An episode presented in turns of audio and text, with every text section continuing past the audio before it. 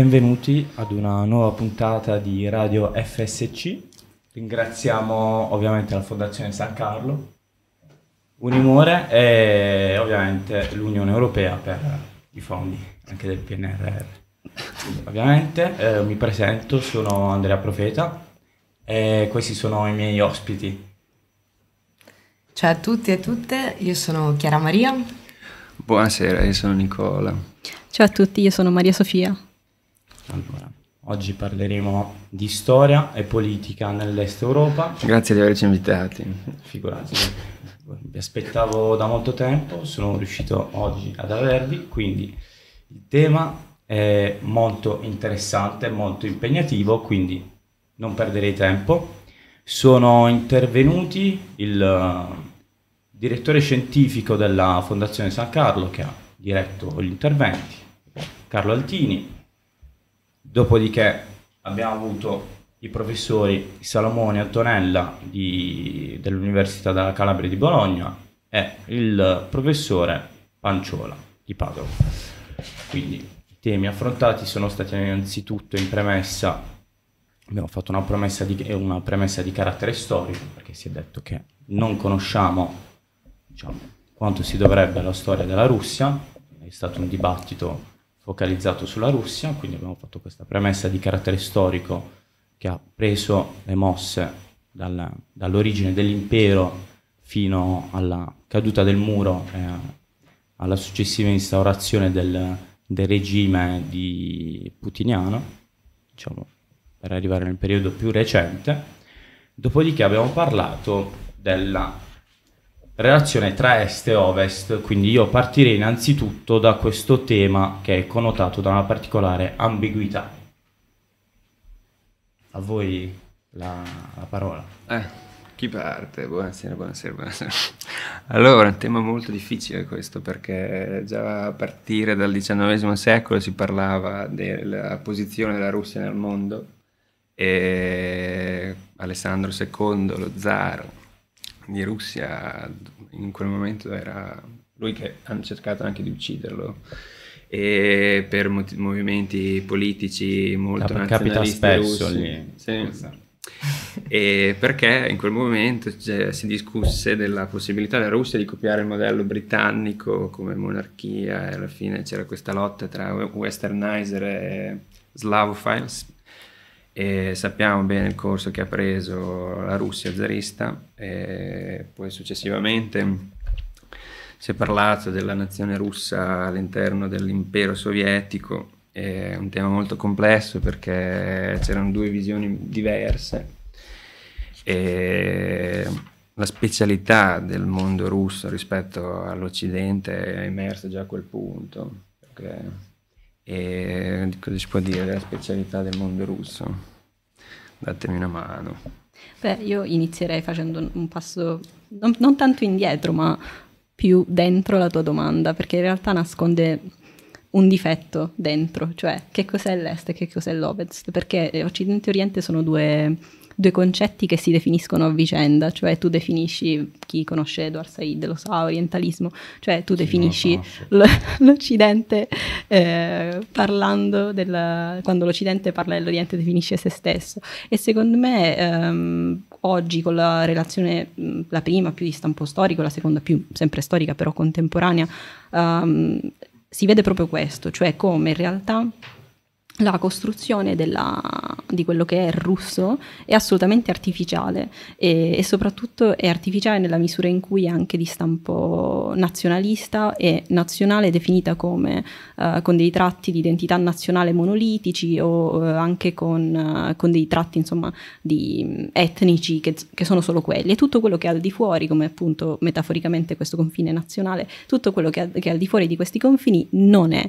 E, um, e tornando nello specifico a, al caso della Russia che ci è stato presentato, um, è, è, evidente come negli ultimi due, tre secoli, c'è stato uno sforzo attivo proprio per, eh, per definire l'identità russa in questo senso, facendo un salto temporale, quindi alla Russia contemporanea, alla Russia di Putin, ehm, io ho trovato molto interessante eh, vedere come la Russia di Putin esiste eh, nel linguaggio e nell'opinione comune eh, dei russi, soprattutto della nostra generazione, a questo punto mi viene da dire, in chiave anti-occidentale, anti-americana e anti-europea, perché da questo punto di vista nel momento in cui io metto l'etichetta occidentale mi sento da europea, europeista e federalista europea, mi sento di mettere una piccola distinzione tra occidentale americano, occidentale europeo. Però appunto questo è stato, secondo, è stato secondo me l'aspetto più più, più, affascinante in un certo senso, come quando si prova uh, interesse e fascinazione davanti a una cosa che però fa paura in realtà, perché la macchina che, che ha costruito Putin partendo dai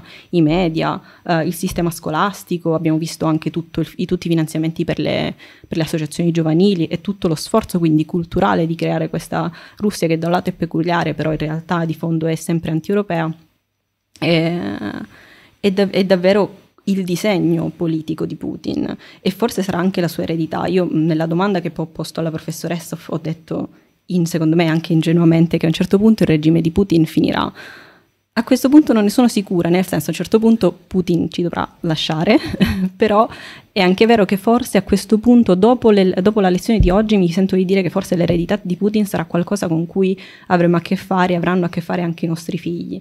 Uh, quindi tornando alla tua domanda, perché ho divagato assolutamente, uh, mi viene da chiedermi in, per quanto abbiamo una visione assolutamente eurocentrica nel momento in cui rispondiamo a questa domanda, mi devo chiedere qual è lo, dove, dove inizia e dove finisce l'ovest, dove inizia e dove finisce l'est.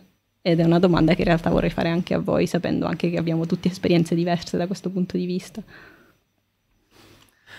Prego, prego, prego. Sì.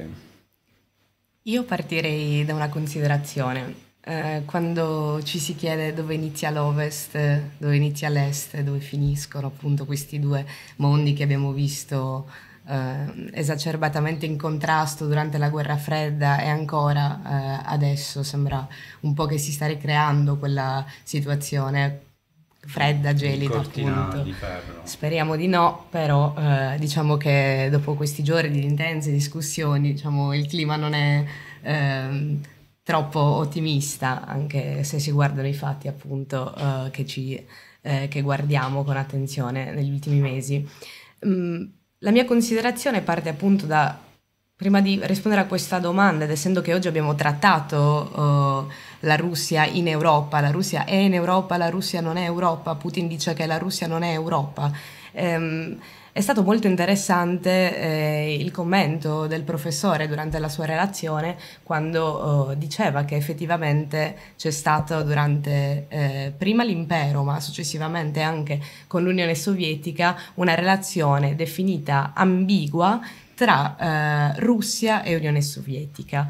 È stato quindi interessante ehm, vedere appunto eh, come effettivamente le repubbliche sovietiche eh, venissero concepite dall'apparato eh, statale eh, sovietico eh, come mh, delle nazionalità in qualche modo a sé stanti all'interno di una cornice sì sovietica ma comunque con delle autonomie, con delle libertà eh, che venivano in qualche modo tutelate. Questo invece non era stato fatto, questa operazione non era stata fatta per eh, definire la Russia, la Repubblica Mm, tant'è che molto spesso c'era eh, una sorta di commistione tra ciò che eh, era Unione Sovietica, a quel punto diventava anche Russia o forse no. E questo è stato evidente poi col crollo eh, dell'Unione Sovietica eh, ma soprattutto adesso, cioè la tesi del professore è ampiamente, secondo me, condivisibile, interessante o meno, quindi sono curiosa appunto di sapere cosa ne pensiate voi,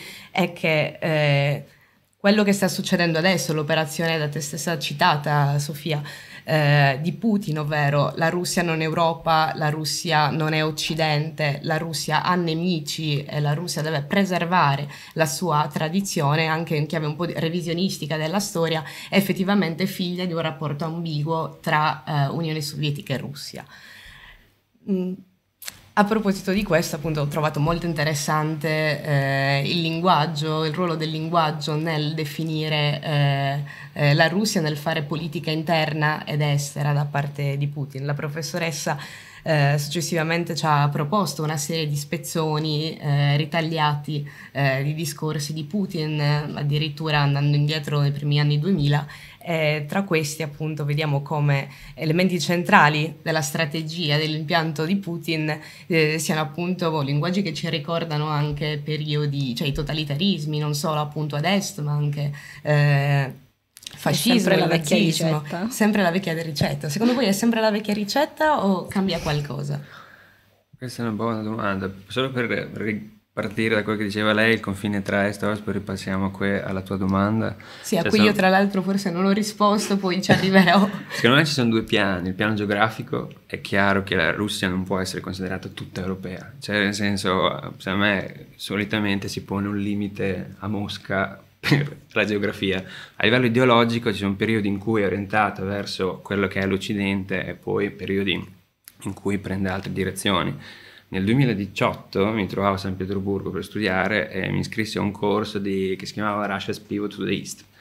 E questo corso, a mio modo di vedere, è veramente inutile. e il primo giorno siamo arrivati. russi. il primo giorno siamo arrivati e ci hanno dato un, un libro stampato dalla, dall'Università Statale di San Pietroburgo di Relazioni Internazionali e ovviamente è pura propaganda a mio modo di vedere e l'esame no- non, non- non esisteva un esame finale cioè era, era un corso pensato per studenti stranieri quindi noi siamo andati là in classe, ci hanno dato un libro, siamo andati alle lezioni, non, non ci hanno mai preso le firme, alla fine ha dato 10 a tutti, che è il 30 e lode da noi, e niente, il corso è finito. Quindi io che mi sono iscritto in Italia a questo corso pensando di imparare qualcosa, in realtà lì si è discusso veramente di poco, e a me è sembrato proprio un messaggio politico. Un messaggio politico che volevano poi l'efficacia di questo passaggio verso l'est a livello economico e ideologico bisogna valutare quanto effettivamente sono stati bravi a farlo. Quindi questo secondo me è per chiudere il tuo punto. E, mm, sì, la Russia a livello ideologico oggi ha preso, si è orientato verso l'est, sud-est asiatico, cioè nel senso il loro modello è Per quanto riguarda autoritario. i valori fondamentali. Sì. La Russia come Putin, però pensiamo anche un po' alla società civile russa, ecco. Secondo Sì. voi... Eh, ma il prob- io ci pensavo prima a questa cosa, cioè sempre alla risposta, quando la, mh, la professoressa ha risposto alla mia domanda sulle le associazioni, i giovani, eccetera, in realtà lei ha parlato di come l'elite eh, russa, soprattutto quella accademica, stia abbandonando la Russia ormai da, da anni. Non so in realtà se da quel punto di vista si può già parlare di diaspora o no, avrei voluto chiederglielo in realtà perché quando usi certi termini con gli storici no, ti danno sempre delle risposte azzeccate. Ehm, però mi sembra un circolo vizioso, nel senso tu hai vabbè, una macchina della propaganda che non possiamo neanche immaginare da occidentali.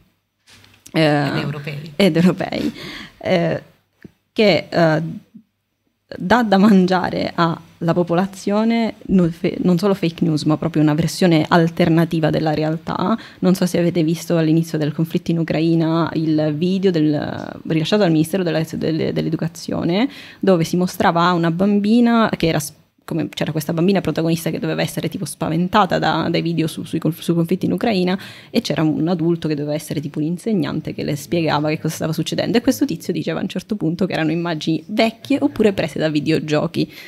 Quindi lì hai questa macchina della propaganda che appunto fornisce una versione alternativa della realtà. Dall'altro lato la maggior parte della popolazione che quindi non è eh, un'elite ehm, con alti livelli di studio e neanche un'elite inte- in, eh, in- internazionalizzata, che eh, è la fascia che è, la, è la porzione di popolazione che rimane nel paese, che quindi è per, per- per cui è facile quindi cadere vittima della, della propaganda e crede alla propaganda. E dall'altro lato questa elite eh, altamente fo- formata e internazionalizzata va via dal paese. Quindi co- sì, dobbiamo pensare alla, alla società russa, questo sicuro, cioè, so- da, da questo punto di vista non c'è dubbio e soprattutto non mi sento neanche di accusare. Se una parte della popolazione o tutta la popolazione ha questo sentimento e- oppure anche ehm, ha anche una determinata visione del conflitto in Ucraina. Anche perché se ce l'ha, non ce la può avere, non la può dire. Dall'altro lato però è anche una questione di quant'è nostra responsabilità, cioè noi da europei non possiamo abbandonare completamente uh, la Russia e ne abbiamo parlato nei giorni scorsi quando si parlava di come la Russia sia o debba essere un, uh, un, vicino strategico per l'Unione Europea. In realtà è vero, cioè da un lato non possiamo non guardare alle violazioni dei diritti umani, non possiamo guardare alla completa distruzione dello Stato di diritto in Russia, sì, però dall'altro lato non possiamo neanche girarci dalla, dal, dall'altro lato, scusate, mi sono ripetuto troppe volte la stessa parola, perché a un certo punto le generazioni andranno avanti, perché a un certo punto qualcosa dovrà cambiare, cioè i regimi, come anche gli imperi, non durano per sempre, quindi secondo me è, è una questione delicata, cioè un limite di, di responsabilità da un lato e dall'altro lato anche cercare di capire qual è effettivamente la, Uh, la realtà che vivono i cittadini russi tutti i giorni e poi anche i cittadini russi che vivono in Europa perché chiaramente non sono contenti della, di quello che succede in Russia, non sono contenti del conflitto in Ucraina perché a prescindere dalla posizione politica che puoi avere si tratta di persone che muoiono sotto le bombe quindi uh, penso nessuno che ami la, la democrazia sia contento di questa situazione. Ma secondo voi chi appoggia oggi Putin in Russia? C'è un, delle opinioni secondo voi? Io un'idea ce l'ho però. Chi appoggia? Sì, chi appoggia il partito? Sicuramente, a mio avviso, l'elite. L'elite, sì, degli oligarchi. Anche, diciamo, il, il, popolo più soggetto alla propaganda che non ha. Cioè, i pensionati. E, no, no, è vero, proprio così. Libera ma secondo me... Mm, gli statali, i militari, poli- la polizia, eh, tutto quello che è il corpo statale amministrativo è completamente immerso sotto la propaganda russa perché eh, gli conviene. Cioè, nel senso, ribellarsi al sistema equivale a perdere il lavoro. Perdere il lavoro con l'inflazione al non so quanto, per, quale percentuale, non hai da mangiare. Se non hai da mangiare, poi tuo figlio cosa fa? Quindi questo è sempre da considerare, ma anche perché secondo me ci sono molti parallelismi con la situazione degli anni 90 in Jugoslavia.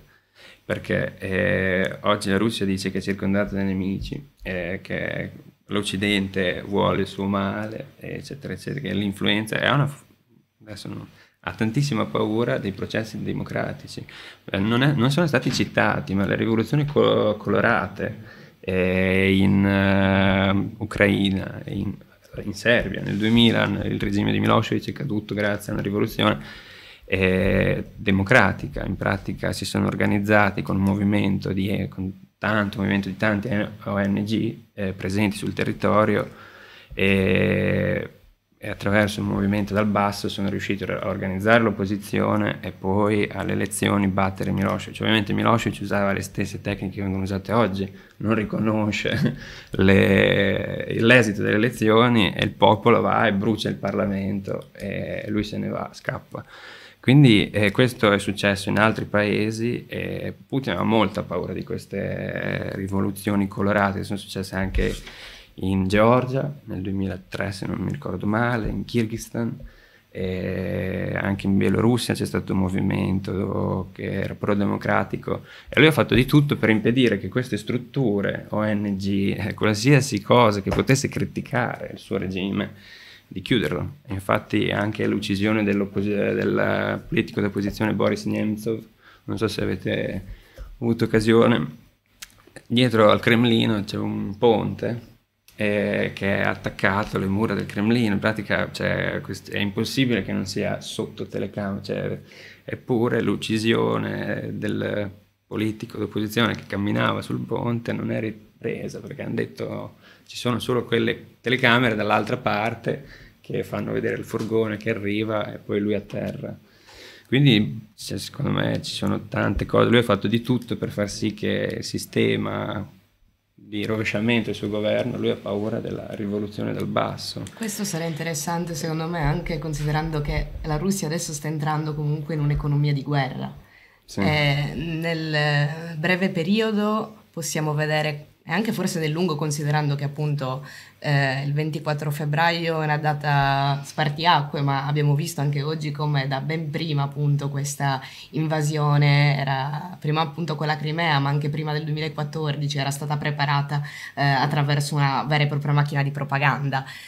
Fino adesso abbiamo visto in qualche modo che ha tenuto questo sistema. Ora anche considerando il lungo e medio periodo di effetto che avranno le sanzioni appunto in un lasso di tempo più ampliato eh, nel tempo, come eh, la popolazione eh, agirà e reagirà, perché mh, ci saranno sicuramente dei licenziamenti di massa, ci saranno sicuramente delle aziende che non possono continuare ad essere indipendenti e autonome, dato che mancano e uh, inizieranno a mancare dei materiali che eh, vengono importati eh, dall'Occidente, ora vediamo anche come appunto la Cina agirà in questo caso.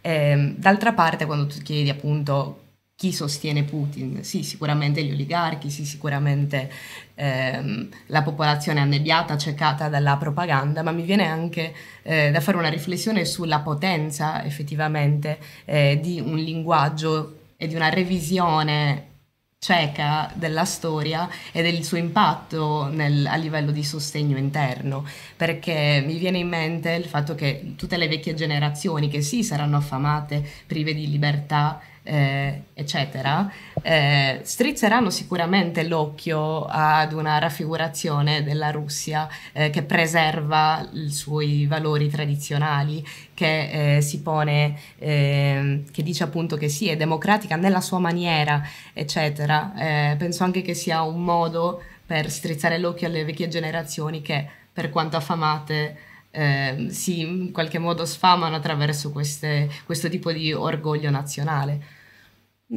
Abbiamo toccato vari punti interessanti, io vorrei mettere in luce un elemento che mi ha colpito, diciamo, una mia personalissima teoria sulla storia che si ripete, diciamo, sotto forma diversa. Diciamo, come usava dire Nietzsche, la, la storia è un serpente che si morde la coda.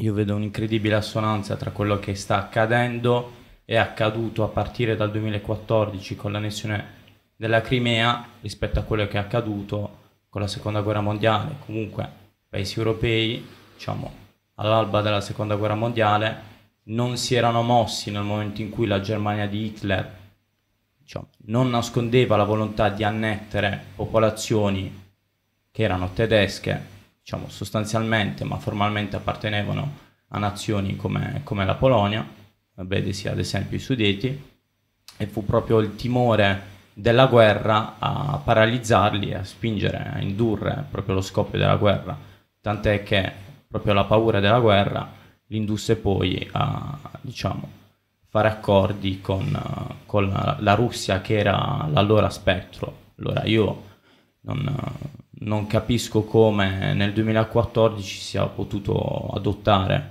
diciamo, per ricollegarci a un tema che abbiamo toccato varie volte, questa, questa settimana delle sanzioni così, così lievi come quelle delle blacklist dopo l'annessione della Crimea e addirittura diciamo, legittimare la, la, Crimea russa addirittura celebrando le, le, Olimpiadi, cioè mi sembra una cosa assurda, mi sembra che qui comunque ci siano delle, delle responsabilità, tra virgolette, ovviamente, diciamo, c'era la chiara volontà di allargare il territorio russo, però non c'è stata una risposta pronta e veemente sin da ormai sono passati sette anni. Quindi, diciamo, volevo sapere cosa ne, ne, pensaste voi. Secondo me c'è un punto in comune tra, tra quello che avete appena detto, cioè, e, e, in realtà si ricollega anche con la domanda precedente su se è sempre la vecchia ricetta, cioè, allora, di base Uh, Putin sapeva che questa guerra non se la poteva permettere e, ehm, e che l'arsenale militare russo è, è, obsoleto e soprattutto è obsoleto se comparato a quello europeo. Um, e questo lo sapevano. E tra l'altro è, è interessante uh, vedere come invece la percezione nei media, soprattutto italiani, sia opposta e come in realtà i media abbiano fomentato molto la paura del, della potenza militare russa. Quando in realtà, atomica. Cioè, sì, sì robe da... da, da cioè, che, che qualsiasi, chiunque abbia un minimo di conoscenza su vicende militari, geopolitica, chiaramente non uh, sa che, che, che, i fatti sono, sono altri. Però eh, dall'altro lato c'è la questione delle sanzioni, è chiaro che avranno un effetto sulla popolazione, è chiaro che a un certo punto aumenteranno sia il malcontento ma soprattutto i sentimenti anti-occidentali e anti-europei. E questo è, è, chiaro, però non, non, è una sconfitta per Putin, perché io sono convinta che la guerra si, uh, si fermerà quando a un certo punto uh, Putin deciderà che la guerra l'ha finita e che è stata vinta, a prescindere da, dall'esito. Va bene ragazzi, è stato diciamo 20 minuti davvero proficui. Saluterei il nostro, il nostro, affezionato pubblico a questo punto sì, gli augurerei una buona serata. Non so, saranno un migliaio penso. Eh, sì. diciamo. Come minimo. meriteremmo. Si aspettavano eh di parlare del derby. Eh, Invece. Derby Europa-Russia. Da Radio FSC. E nuovi mondiali quindi a Mosca. A Mosca. Ma quando hanno fatto le Olimpiadi? E le Olimpiadi ne hanno fatte, mi sa, nel 2015-2016. Sì, erano d'inverno. Hanno dispari e dure. Non lo so, mm. non lo so. Beh, Sono un po' impreparato in no. Non è bello. Va bene. Ciao a tutti. Ciao, baci e abbracci. Ciao a tutti.